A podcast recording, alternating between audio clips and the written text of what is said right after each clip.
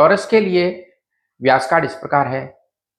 Health में star है चार ट्रेवल में है चार रोमांस में है पाँच वर्क में है तीन लक में है तीन फाइनेंस में तीन और स्टडी में है तीन स्टार सप्ताह के लिए लकी कलर है वॉयलेट और ग्रीन इस हफ़्ते आपके लिए लकी नंबर है सात।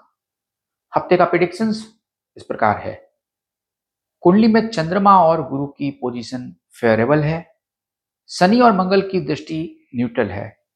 हेल्थ में ये वीक बेटर होगा। उन लोगों के लिए पॉजिटिव वीक है जो यात्रा की योजना बना रहे हैं।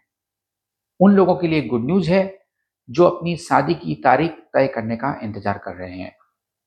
कोई आपके जीवन में एंटर कर सकता है या फिर आपकी एग्जिस्टिंग रिलेशनशिप में बेटर होगा।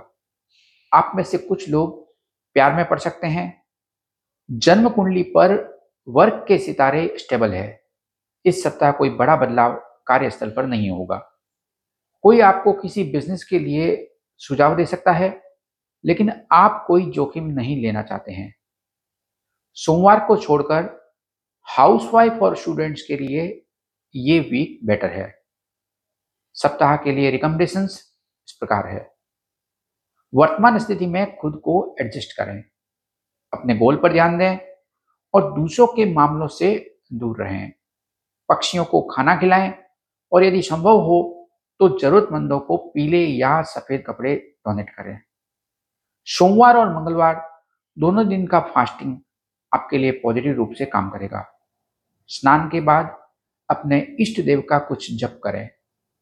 जब भी बाहर जाएँ तो लकी कलर का रुमाल अपने साथ रखें या फिर व्यास कार्ड में मेंशन लकी लंग के कपड़े ज़रूर पहने यदि संभव हो तो इस सप्ताह किसी भी समय नजदीकी धार्मिक स्थान पर यात्रा करें। Good luck